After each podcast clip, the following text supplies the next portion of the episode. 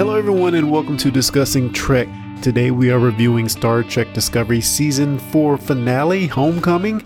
Thanks to each and every one of you who have joined us for the season of Discovery. If you're new to the show, we appreciate it. Thank you for coming along for the ride. Like always, I'm your host Clarence, and I'm joined by my fellow co-hosts slash Trekkies, starting with none other than the Whostoring himself, Cal Jones. How you doing, man? You know what? I am glad to be here. I'm enjoying Picard. We've had Discovery, and as always, I'm glad to be here. Thank you. Thank you for joining us, sir. And also on the podcast, we have Jeremy Barrow. How you doing, man? I'm doing good. I'm glad to be here for this, the final episode of the season. Looking forward to talking about it. Oh yeah, should should be a fun one. And last but certainly not least, we have Jonathan Shorts. How are you doing, dude? I am good, man. And as always, I get to talk Trek with a bunch of great friends, so it couldn't be a better day. We are not going to beat around the bush. We're going to get right into our review of Star Trek Discovery Homecoming, which was written by Michelle Paradise, while the episode was directed by Olatunde Osunsame. In the season 4 finale, the DMA approaches Earth and Ni'Var. With evacuations underway, Burnham and the team aboard the USS Discovery must find a way to communicate and connect with a species far different from their own before time runs out. Spoilers. Red alert.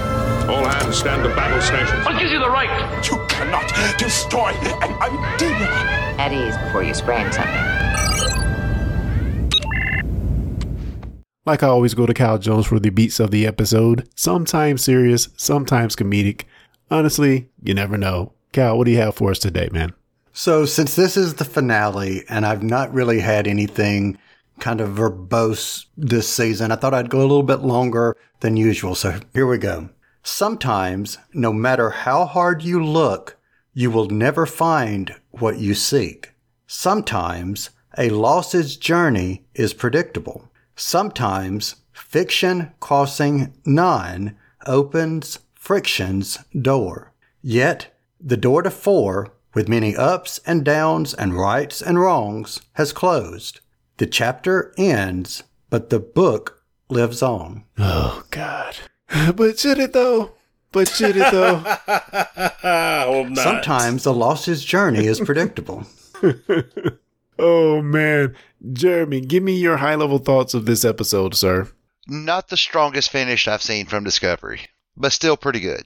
Mm. John, what do you think? Mm, I'll say this: I really love this episode, but I'll re- I'll turn this around and say, when you set the bar so low, really though? Oh, wow. Wow. The vitriol coming from your mouths.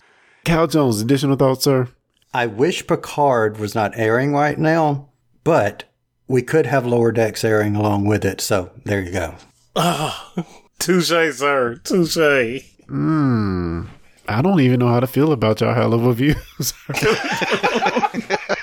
we don't know how to feel about this episode. Okay, Right. well, let, let me let me get my thoughts. As as many problems as I have with this episode, I do feel like they did stick the landing, and probably in a more satisfying way than they did in the previous season. Now, getting there, I feel like we had a bunch of hiccups, which I didn't really love. But when you get to this finale, I think they did a great job of sticking it and and and setting us up for what's you know whatever's coming next. A lot of closure. I think they did a great job of that. So, did they really stick the landing, or in uh, Captain Rios' terms, a targeted crash? They stuck the landing, man. Come on now, come on. and, and we could no, don't don't get me wrong. I have serious issues with this episode, and we're going to talk about it. But I do think they did. Again, you look several episodes back. I think the last three episodes were not my favorite. Were not my favorite. With that in mind, I think they did a great job on this one. It, it was definitely a step up from those previous two to three episodes. So, so, so let me add this. And I'm so sorry for everyone listening that I keep going back to referencing Doctor Who, but I'm sorry. That's my biggest frame of reference. That said, this season, while nowhere, nowhere, nowhere near the cluster that season 13 of Doctor Who was, it reminds me a little bit of you have a narrative that you want to tell, but you're not quite sure or you don't have a good solid way of putting those pieces together. So then they feel disjointed. That's kind of how I felt the entire season. I love the story. I love the acting, but I felt like some of the choices, not in the actors, but in the writing and the direction felt like you were going one direction and then another direction where you were wondering like, huh? Hmm. Any other comments before we get into some of the details of this episode? So let's do it. Whatever it takes, we start the episode with the Federation headquarters at Warp, headed to Earth for evacuations. I feel like this is such a cool function of that station of that size of going to Warp. But Jonathan, I have to ask you because you're a DS9 guy. It has moved on a few occasions, but did you ever think we'd see something like this in Star Trek? No, no, no, no. And I, I honestly, I never thought it was possible. But I mean, we are far in the future. And it's funny you mention that because on that scene, my immediate thought was, I remember DS9 moving and that was like moving a planet with a ant. Like it, it, Yeah. it was terribly hard to get it to move just a small amount. And here we are with a space station moving at warp. It's pretty freaking amazing to me. Equally as cool was seeing an entire deck slip out up from the space station and like go into warp. I'm like, oh, that's so freaking cool. Which kind of would justify the reason why this station can go to warp. Because if each deck has its own separate warp engine, you would assume that all together they could warp the entire station. Yeah, no doubt. So Tilly's back with her cadets. Great to see Mary Wiseman make a return, back in the saddle and taking control. But what did you guys think of Tilly and Vance working together and also in turn risking their lives to protect Earth? J- Jeremy, any, any thoughts on the Tilly Vance interactions? That was very Star Trek, and it was wonderful. I think those scenes with those two together were probably the best parts of the whole show, the whole episode. I, I agree with Jeremy. It was, it was great. And just, I don't know. It's probably a combination of both, but the two actors work really well together, but also the two characters blend perfectly together. Yes. So we have a fully overly emotionally Tilly with a very unemotional Federation leader. So I, Vance like has not up to this point has not shown us hardly any emotion at all. So it balanced out perfectly. I don't know if he's unemotional, but he's very restrained and very, I guess, professionally emotional. I guess would be a way to say it because I'm sure he has emotions, but he was just he's doing the his job, putting his emotions aside and doing a great job of it. So while I loved everything that you guys are just talking about, I do want to give a nod to something that they did there. They make reference, Vance makes a reference to something called the Mitchell and says, give the captain an accommodation. That's actually a nod to the actor Kenneth Mitchell, who has played three Klingons, and he was also the character last season who was with, I can't remember, Osyraa, was that her name? Yeah, Yep. he was a scientist. Yes. Yes. So I I think he is a big Star Trek fan, but he is also uh, he has ALS, I think. yes ALS, and that was just a nod to him as the actor. And I read that that that they did, and I thought that was cool. But also a huge shout out to uh, the USS Yelchin, which is a shout out to Anton Yelchin, who was in the J.J. Abrams movies. He had an unfortunate accident where he died a few years back. So, you know, another shout out to, to him as well. So I think it's pretty cool. Any other thoughts on the Earth sequence before we move on? We can take it to its logical conclusion. Any other thoughts? Because, you know, I feel like it was very good, but wasn't a lot of there, there, uh, in my opinion. But the acting, of course, was amazing. So, just any other thoughts from anybody before we move on? Just great visuals. I, I did enjoy that. Yes. And I like the fact they brought the cadets back too. Tilly telling them they are not cadets; they are acting in the Federation. They are like full-grown members now for Yeah. the for this instance. And watching them do that and be that, that was really good. Totally agreed. So moving on. Damn it, Stamets. I love the pacing of the bridge crew scene when we first get back to Discovery and they're talking about how they're going to escape this orb.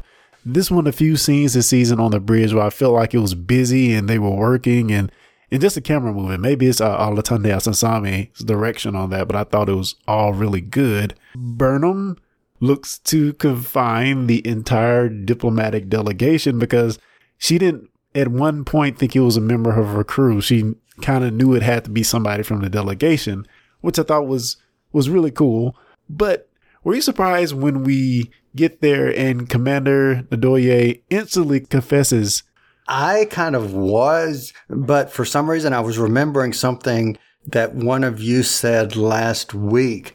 And I think it was in defense of her saying that she was just doing what she did because she was the representative, the general of Earth. And from the perspective of, I did it, it didn't work. Now I'm taking responsibility. I know I was ready, you know, I was not into that character last. I respect the character for her bluntness of saying, Hey, it was me because I think you would have watered down or weighted down the, the story if you would have gone to who it was. You would have maybe have needed another episode. Yeah. And I, I think it kind of, and, and we'll get into it later, but I kind of got a theme going through this episode. Hashtag no consequences. And she's on the list. But John, do you have anything to add? I did expect her to come forward. Uh, when they were heading to lock him up, I, when she appeared at the door, I knew that's what was going to happen. And it, like I said, it's, I mean, she, I don't think she ever meant any ill will other than just trying to protect her planet. And just that's the mind she has. She's, and it's mentioned later in the episode, she is strictly a military strategic mind. And in her mind, that she was doing the right thing. And then when she realized she was not, she came forward with it because of her sense of honor and duty. Great point. Great point. But I kind of started to think about it. And Jeremy, maybe you can help me out here. Zora is this sentient AI that resides, whose body is Discovery for all intents and purposes. Shouldn't she have been able to lock out Ndoye, this random person on their ship, from venting plasma? It's, this is parts of Zora I don't understand and don't fully compute. And it kind of makes me want to say, why even have Zora? Well, I'm starting to think of Zora as as a, almost a person, and when she gets singularly focused, she loses sight of what else is going on. So maybe the venting of the plasma wasn't at that moment, you know, something worth investigating. We'll go check that out later because we have to worry about this right now. So it may not have been something that she was concerned with at the moment and would have gotten to later. She's a computer. But she's taking on a more human personality. Distraction is part of it. Hmm. Maybe there's a gym and some of the um, members of the crew was were exercising and she, and she was distracted. Who knows? Well, I, mean, I alluded to this earlier when we were first kind of exploring her consciousness. And I said this will be a problem going forward because a normal computer will sense an anomaly and acknowledge it as just that. Whereas Zora now senses an anomaly, she also finds out who it is, what kind of person it is, you know, what she assumes may be this person's intentions. And as we all probably would assume at that point, if we weren't the audience, we were the crew, that what she was doing was logical. Like maybe Captain Burnham ordered her to do that. So, I mean, as a person thinking about it, you would be hesitant to say anything. Okay, fair enough. Let's talk a little bit about communicating with Ten-C. And there's some stuff that I'm not buying. So, Joe, me, you had it out about this in the last episode. But when, when it comes to communicating with Ten-C, they assume Discovery is working with Book and Tarka and they are one or whatever they said. They, they, they can't figure out a way to convey the message to Ten-C that they are not together due to the nuance of the language and them having no concept of individuality. Are we buying that? You know, so if I had a problem with this episode, this was the biggest one.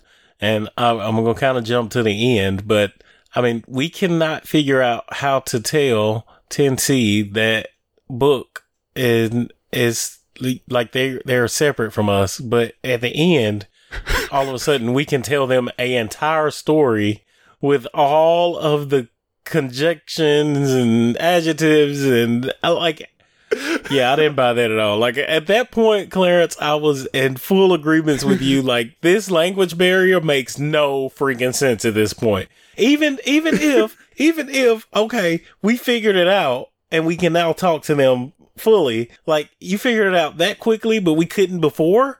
There's a problem. Hey, hey, our girl Tasha from After the Snap said Saru's going to town in a typewriter. How is he typing this fast? Oh God. Yeah. So, would you rather have somebody go to town on a typewriter than have a child have a tantrum? Yeah, I like this ending better, but that's another story for another day. so, and, and and this is something else I think we brought up in the last episode. T'Rina finally does a mind meld with Ten-C. And to me, that's something that should have been on the table when we first got there. Like it was never even mentioned or brought up. Why do we think it took so long for her to even suggest this thing? This is to save the galaxy. Are betazoids no longer a species in this time? Because they would have been great for this kind of uh, for this kind of mission. Uh, I don't know that betazoids, because betazoids are just pretty much. Well, yeah, I guess a full betazid would be more telepathic. And yeah, they are key to emotions, but as far as communication, I don't know. Um, but I, I just, I feel like the mind meld was a last resort because, I mean, we, we know Vulcans are very private and mind melds are very dangerous, even between a Vulcan and a human. So to do it with a species is somewhat Hmm. as powerful as Ten-C. I mean, you had to expect that it would be consequences to that. I don't know, man. We've seen Spock mind meld with a probe, Voyager. He he mind melded with the Horta. So I, I don't I don't know, John. Maybe you're right. That- I do, I do, I'll give you this. I'm disappointed that it wasn't put on the table early on. Now, it, it would have been better if they'd have put that on the table and she would have explained the fact of why that needed to be a last resort. I, I, I do, I'm fully okay with her not trying that first, but I am not okay with them not even considering it. So they're trying to get out of the orb, and, and Stamets comes up with this plan to free themselves from said orb, which involves burning out the spore drive, and in doing so, stranding them there for several decades on, on the voyage home. Not much really to say here other than I like the stakes here, though um, it would have been better to me if we could have sat with the consequences a little bit longer. And that's kind of how I feel about this episode. Just a bunch of consequences that were introduced that we don't sit with. They're like instantly resolved, therefore uh, rendered null and void. And, and this is one of them. Like by the end, oh, we're just gonna send them home. We could have had another season of Voyager. yeah, we could have. Yeah, that so this this season has just been about fan service, I think. It's just been a make happy season. Like there's hmm. there's not been a lot of good TV if I I mean lack of better words. Like it's just like we need to make people feel good. But I don't know it made people feel good. Well, the fans, true fans, I don't think really it made feel good, but I think it was more directed to people that are not Trek fans. Well, let's let's let's get to that because I, I think we are talking about the same moment. Maybe at the end of the episode, or you just talking about in general for this season. Just in in general for the season. Huh. So let's let's kind of table that and hash it out at the end because I think I'll have some thoughts on that as well. So back on Book's ship, rest in peace, Book ship. Tar- Tark is moving forward with his plan while Book is trying to talk him down as a last, you know, and only use that as a last resort. I think I said this in our last review, but Book's change of heart. Are we buying it now? Kyle, maybe you can answer us on, on this. Are we buying Book's change of heart at I this point? I can't buy it. I, I mean, I, I'm, not even buying it. I'm not even taking out my gold press latinum to even consider purchasing it because how if she can't if, if if if they're supposed to have such a bond that he and Burnham are supposed to have, she can't convince him, but yet now he just has this change of heart. That's where I go to saying that this reminds me a little bit about Doctor Who Flux series 13 was because there are character choices that don't quite make sense other than let's move the story forward. So I, I, have to say, I, I kind of buy it just for the fact that, And I think he even mentioned this in a in a scene. Like he started down this road and he, you know, as with any smart person, you consider the consequences of your choices and then you make those choices. And at the beginning, he considered consequences and he figured he could live with those. But with Tarka pushing him, he kept going to the next level. And then he'd kind of have a, another, come to another crossroads and well, do I make this choice or do I follow? And then it gets to a point where he's down this road and in my head, I would be thinking, all right, I'm going to have to deal with these consequences regardless of what I do.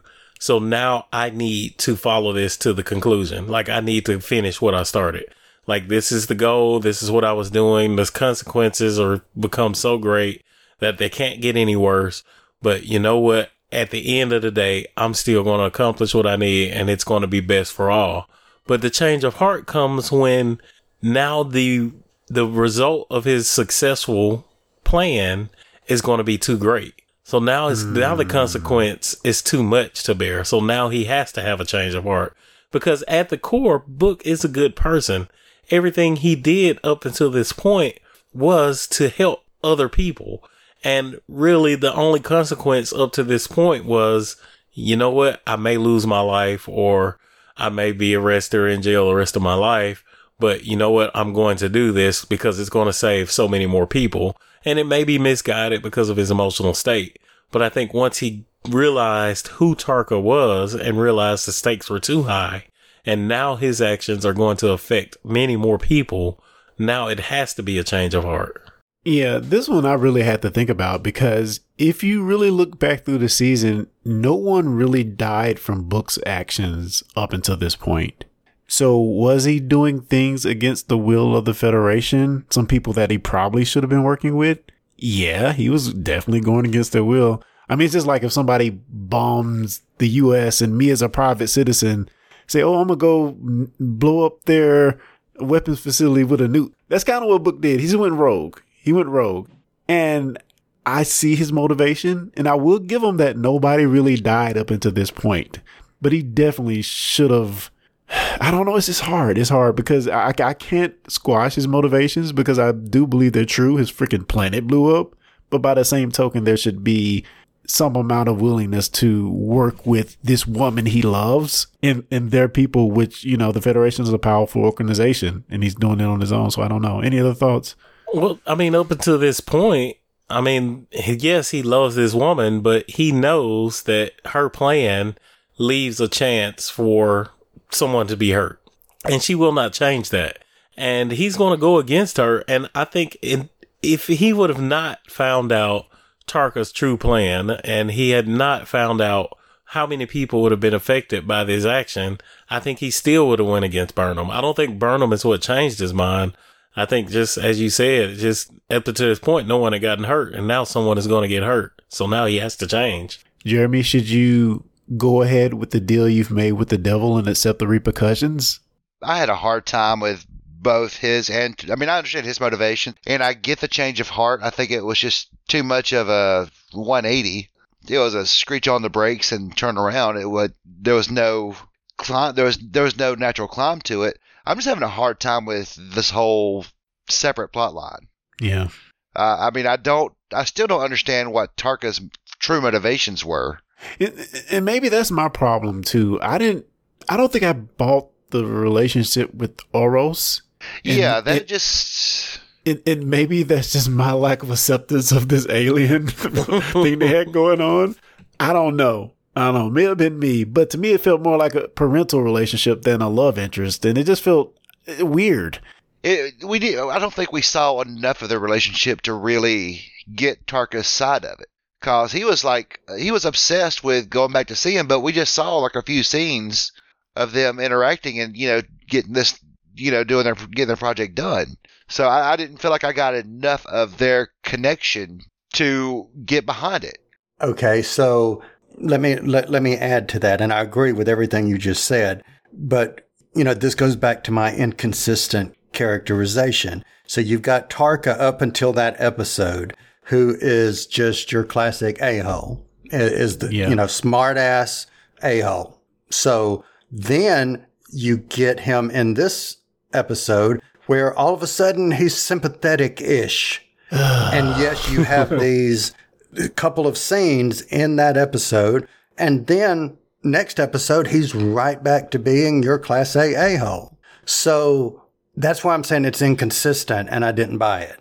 I think you could have cut that whole Tarka out of it and focused more on the aspects of things that you guys were saying that you wanted to have seen, like the presentation of what, what would happen if we did a mind meld or whatever the, the book wrestling with the things that had happened to him.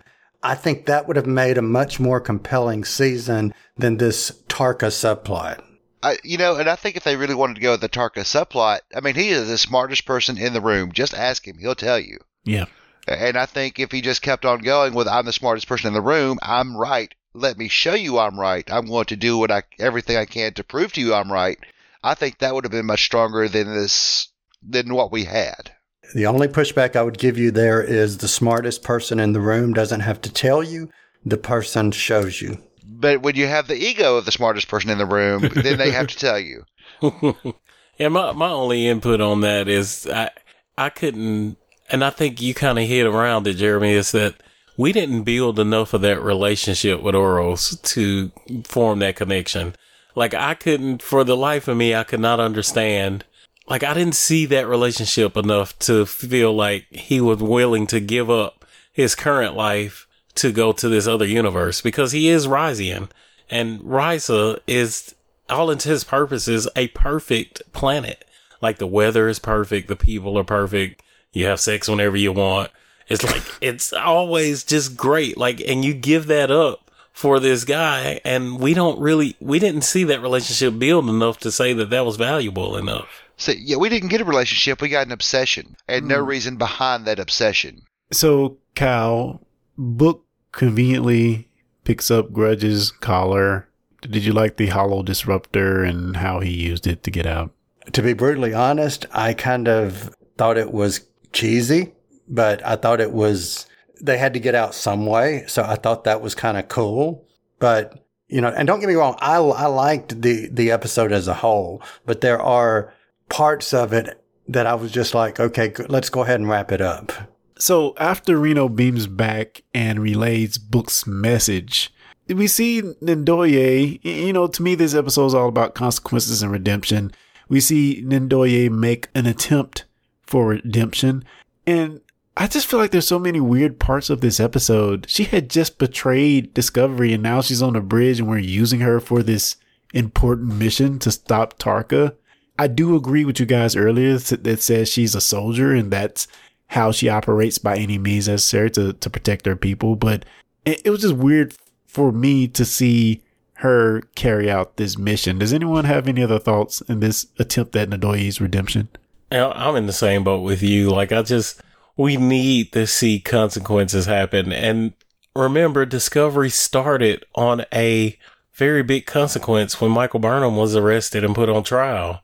So our main character, and I, I, I don't think her actions were worse than any actions of these people that we're not seeing consequences for. So yes, I get the point of having to ask her for help, but at some point before the end of the show, I wanted to see consequences. Mm. But but let me ask this: was it was it their place to render consequences on the general someone who is not a member of the Federation at that time? Yes, because she was on the ship. She could have potentially endangered the lives of everybody on the ship. Well, she did. So yeah, endanger. throw her ass, just throw her ass in a brig where she should have been, which you know would have happened on any other military, Yep. and not dealt with her anymore until this was over with. Mm, But as a delegate, did she have diplomatic immunity? Mm, No. And I say that because I don't think I've seen the diplomatic immunity thing played in any Trek. I mean, there's always been important delegates come on board like the Enterprise and DS9 that have done things and they were dealt with accordingly. Now they had to communicate with their government on further consequences. But as Jeremy stated, like at the very least, she should have been thrown in the brig. Or at very minimum, confined to quarters until everything was over with. But that's what they were. That's what that's what Burnham was about to do. Yeah, they did confine her to quarters. But not for long because she showed up on the bridge saying, "Let me do it." no, because they called her to the bridge. If I could help it anyway, let me know. Is what she said. Yeah, I don't know, man. It just feels like I want things to feel like they have weight, and in this season, it feels like while the stakes are so high and what we're doing is so important, it feels like some of the fallout from that just doesn't have weight. It's almost like they they did scripts for like twenty episodes, but I can only do thirteen, so they just threw a bunch of stuff out to fill up time Mm. to fit that time to fit the time restraints. So we're just missing so much little bits of information that would make everything make much more sense, and we're just not getting that. It kind of goes back to me saying they they're doing this to make the the audience happy. And that's kind of the culture we're living in now where, you know, it's it's a gray area on what's wrong and what's right. And consequences are thrown to the side because we can't figure out those gray areas. And that's just kind of what people are looking for now. And, you know, I, I know just as sure as you guys, we were raised to believe that there is a right and there is a wrong, and the wrong will be dealt with consequences. And there's no debating in that. But now in our culture, is that that's kind of a, all become a gray area, and they kind of look like they're trying to reflect that. And I get it, I get it, I do get it. But at the end of the day, we're doing a TV show.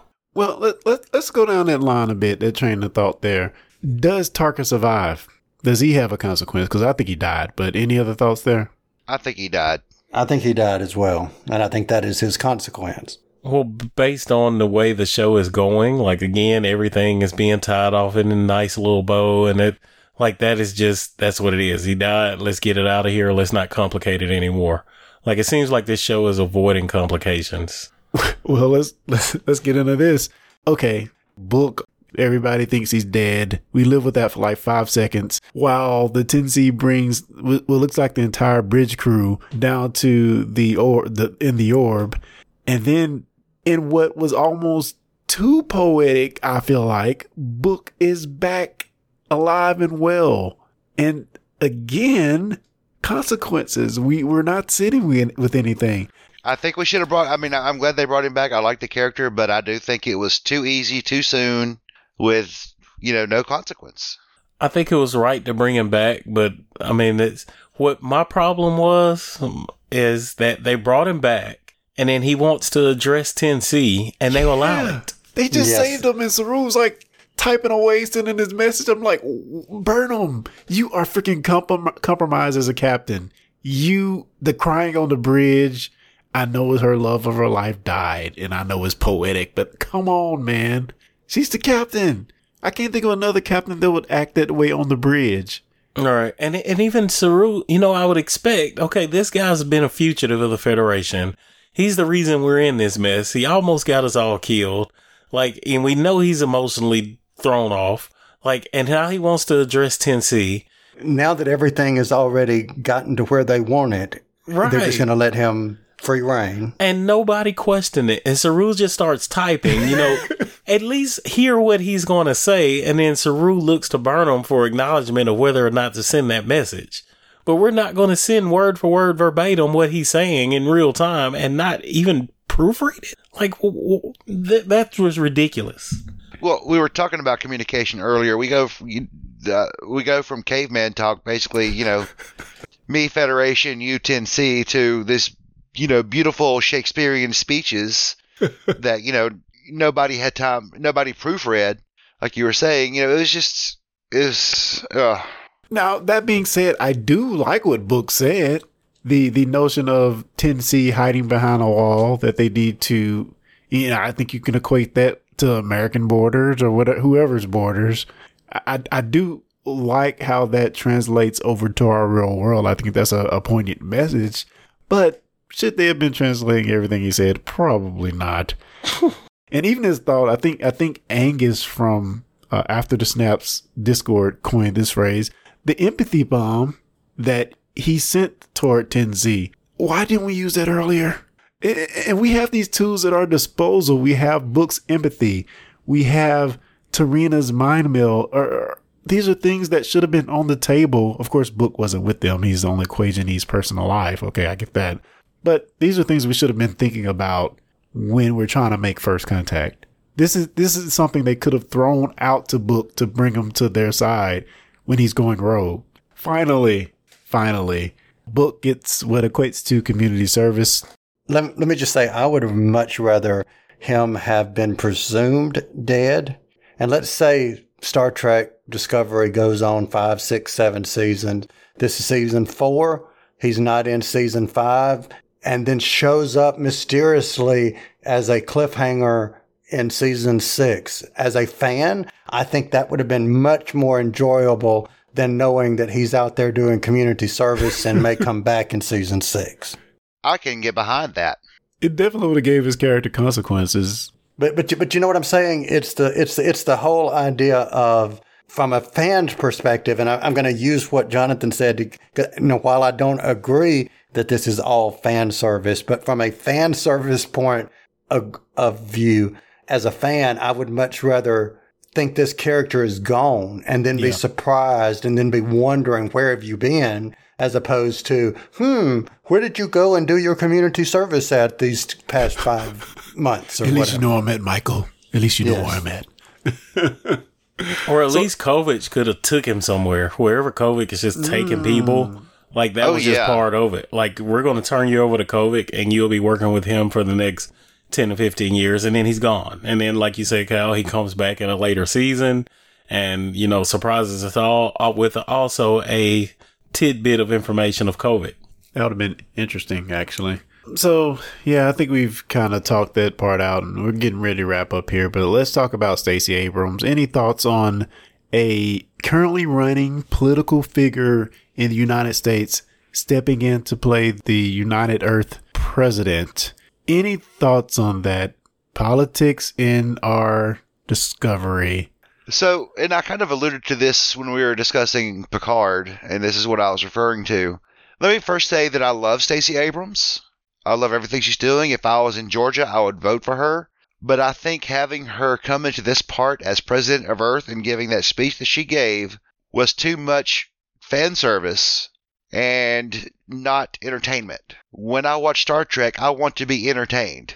I was not entertained. I felt like I was being preached at by a politician. Hmm. It's not what I want in Star Trek. And there's been like heads of states and, po- and politicians in Star Trek before. And I was looking at this up earlier. The current king of Jordan, I cannot pronounce his name. I'm not going to try to butcher it. He had a small walk-on role in Voyager.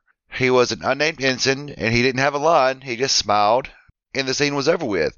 I would have been happy with that. But I think this, what we got, was just too much woke, if I can say that, and it was unnecessary. Agree, and that and that's the biggest statement is like it, it. We're playing to the woke crowd in this in this season. Everything we're doing, and I'm not against it, but as you said, Jeremy, that's not why I'm watching this show. Like I'm watching this because I love Trek and I want to see Trek but don't change my storyline just to fit a political narrative or to fit a woke narrative. Like it, and it's it, and it I feels think woke forced. Is, the pro- is a problematic. I think woke is the wrong word to be using yeah. in this case. And, and, I don't disagree. I just couldn't think of another word to use. Well, I mean, is it? I, I, and let's just let's just say it plainly. Like it, it's you're trying to appease somebody here, and that's not what Star Trek was about. Star Trek was about unity and togetherness and all for one. But to throw this in here, you're trying to appease one side or another. And that's not what Trek is for. So, so, so, so let me say this. And, and, and I agree with every point that you guys are making. But, and I agree with Clarence and what he said. I don't think woke is the right word. I also don't think, you know, you're playing to a fan service or anything because to me, fan service means I am a fan of whatever that genre or that property is, whether it's Spider-Man. You know, somebody could say, well, seeing the three Spider-Man spoilers, Spider-Man together is a fan service. That to me is a fan service. But if Peter Parker goes out and says, I'm voting for fill in the blank, to me, that's not a fan service. That is a writer saying, these are my opinions, or a producer or an executive or whatever, and sharing uh, whatever those are. And I fully agree. I fully agree with that. And uh, but um, you know, I think just the fact this was coming from a very well known or famous or infamous politician in the current times, I think that was just the wrong thing to do. Oh, I agree. And, but, and like I said, I want to be entertained. I was not entertained. well, the problem that I had with it is while I may like Stacey Abrams or I may not like Stacey Abrams, the fact of if I do like her, then I should be ready to accept when the anti Stacey Abrams comes on there. I should be as equally happy to see them or him or her than I am to see Stacey Abrams. But by putting her on there, then I have as a producer, writer, show runner, I have potentially alienated Yep. A portion of my audience, whichever side of the aisle they may be on. And I have opened up my franchise, my property to ridicule by whatever media outlet it may be or by politicians from the other aisle. Case in point, there are Republican politicians who are kind of attacking Star Trek right now because of that decision to have her on there. And like I said, I'm not saying Republican right, Democrat wrong. I'm just saying as a property, that was a wrong decision for Star Trek. You should have not had an active politician. And actually, you sh- in my opinion, you should not have had an inactive politician as a presidential figure. That's just too on the nose. Right. I- I- I- Absolutely. Yeah, let, let- if I may, I, I do think when you look at the core values of what Trek is, maybe that does slant more democratically. I know some people will be mad at me, but that's just how I see it. I could be wrong. Be mad at me. But where the problem comes in here is that she's an actively running for governor person. She is actively running for governor. And you just made her the president on this show. As much as I love her, I have to say that is crossing the line. Cal, I think you made the best point that I've heard here is what, if you're going to do it this way, what if you have somebody on the opposite? But once you open the floodgates, you open the floodgates. And the fact that she's actively running and this is sort of an ad for her as a politician who is running for governor of Georgia at this very moment, I feel like it's problematic. It's very problematic.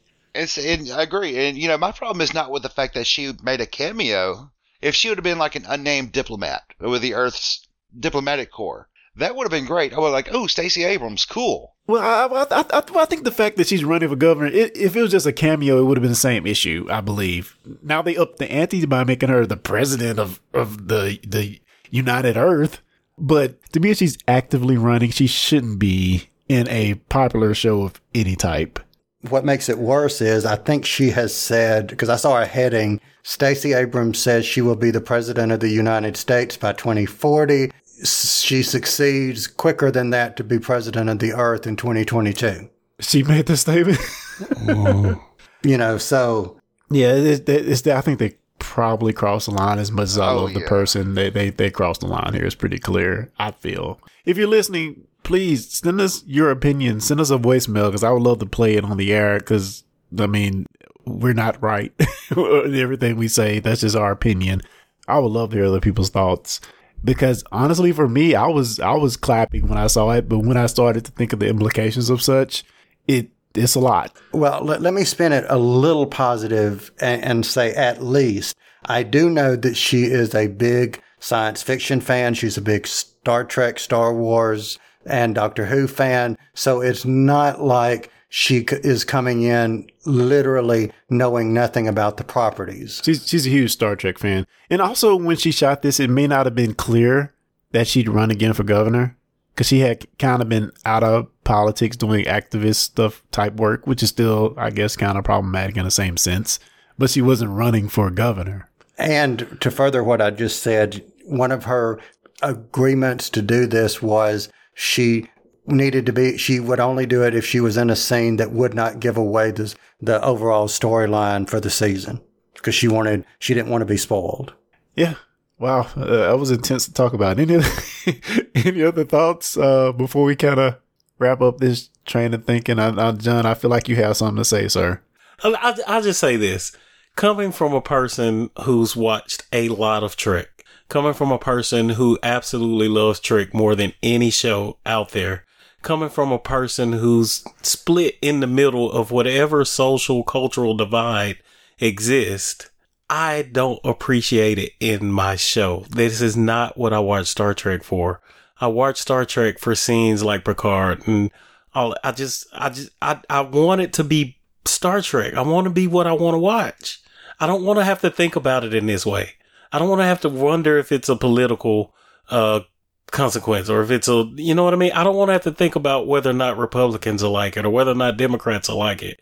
I don't want to think about whether or not a black person will like it or a white person will like it. I want us all to like Star Trek and enjoy the show. That's all I want. And when you throw stuff in here, it, it hinders that. If I wouldn't make too much noise by standing up and clapping for you, I would stand up and clap. How about we get ratings for the episode, guys? And we'll start with Cal Jones. Oh, okay. Three. Three somethings out of five. Three. Wow. you guys are going to be harsh on this one, I see. Jeremy, what about you, man? I'm going to go with a three. I think a three is it, it's justified. Jonathan, what do you think, man? So again, at the top of the episode, I said it was really good, but it's because the bar was set so low going in. But that being said, I did enjoy this episode for the most part. Uh, there were some issues which we've already hashed out that I've had, and all in all, if as far as me sitting down watching the episode and my enjoyment level, I would give it a four point two. Oh wow, interesting, interesting. For me, again, I think it's a better finale than last season. Although there are problematic parts of it, of course, we've talked about it, we've hashed that out. But I feel like the resolution, uh, or as we put it in, in all Doctor Who uh, reviews, sticking the landing, I think they did accomplish that. So I'm going to be right where John is, uh, 4.2 for this episode. I think overall this season has not been our favorite or not even our most highly rated. But uh, I think there is some good to be had in there, and at least the finale, for the most part, did kind of um, right the ship. Hope next season. I hope next season is is a little bit more well written and a little more flushed out because, of course, we have to remember this se- this season was shot and produced and edited during the pandemic, which is still no excuse because Picard is awesome. So yeah, with that, guys, we're going to get a quick trivia from John. John, what do you have this week for us on Trek Trivia? All right, so real quick, uh, Cal stole my Discovery trivia. That was the Mitchell, but I do have a, a Picard referenced trivia, and that is we all know about Q and the Q continuum and the omnipotent beings. But throughout Trek, there has been mention of four individual Q people or souls or whatever you want to call it one of them is the Q we know and we've seen on Picard. What are the other three? Um, they were actually in three separate episodes of Voyager, all with the original Q. One was the Q who was the in the asteroid, who was banished by the Continuum, who ends up killing himself. I think they end up calling himself uh, Quinn. There is the Q who Q mates with, and then there is Q's son Q. Ah, look at you, Jeremy. I know a little smart. Well, there's one more Q. Wait, you said three more. Okay, well that you I don't remember the one he made it with. It was a woman, um, obviously. Yeah. Um, well, not obviously they're gods. I mean, oh well, yeah, yeah. I do remember. I do remember that one. So there. that's So, but there's one more. If you remember back, I think this was a TNG episode. It was Amanda Rogers. She was a, a protege of Doctor Crusher. Her parents were Q, and they decided to live a regular life on Earth and they had a child and the Q continuum killed her parents because they left the continuum. Yeah, I remember that episode because she was like started displaying like Q like powers on the ship and right. then Q came and got her. I remember that. Yep. Yeah, that was a good one. Good callback. Jeez. I don't know if I ever would have got that one. Well, I'm just going to still be impressed with the three that I came up with. yeah, you found one I didn't remember, so good job. All right, guys, with that, we're going to go ahead and wrap up the episode. If you have questions or comments, please send that in to fans at discussingtrek.com or hit us up at Discussing Trek on any and all social medias. Thanks for joining us for this season of Star Trek Discovery, and until next time, guys, live long and prosper.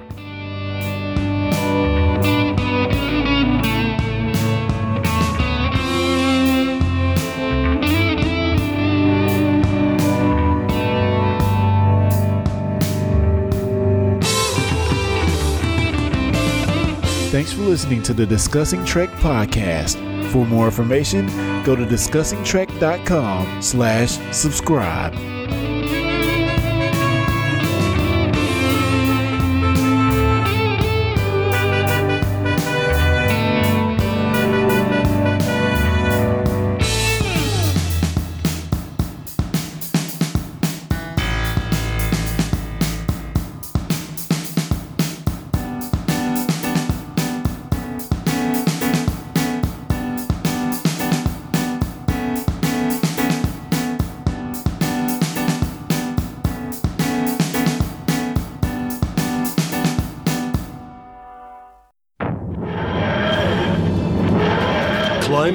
Aboard for adventure. Your traveling companions are fellow fans of Doctor Who. That's right, it's the podcast Discussing Who, exploring the worlds of Doctor Who, past, present, and future. Find out more at discussingwho.com. You've been listening to the Discussing Network. Find out more at discussingnetwork.com.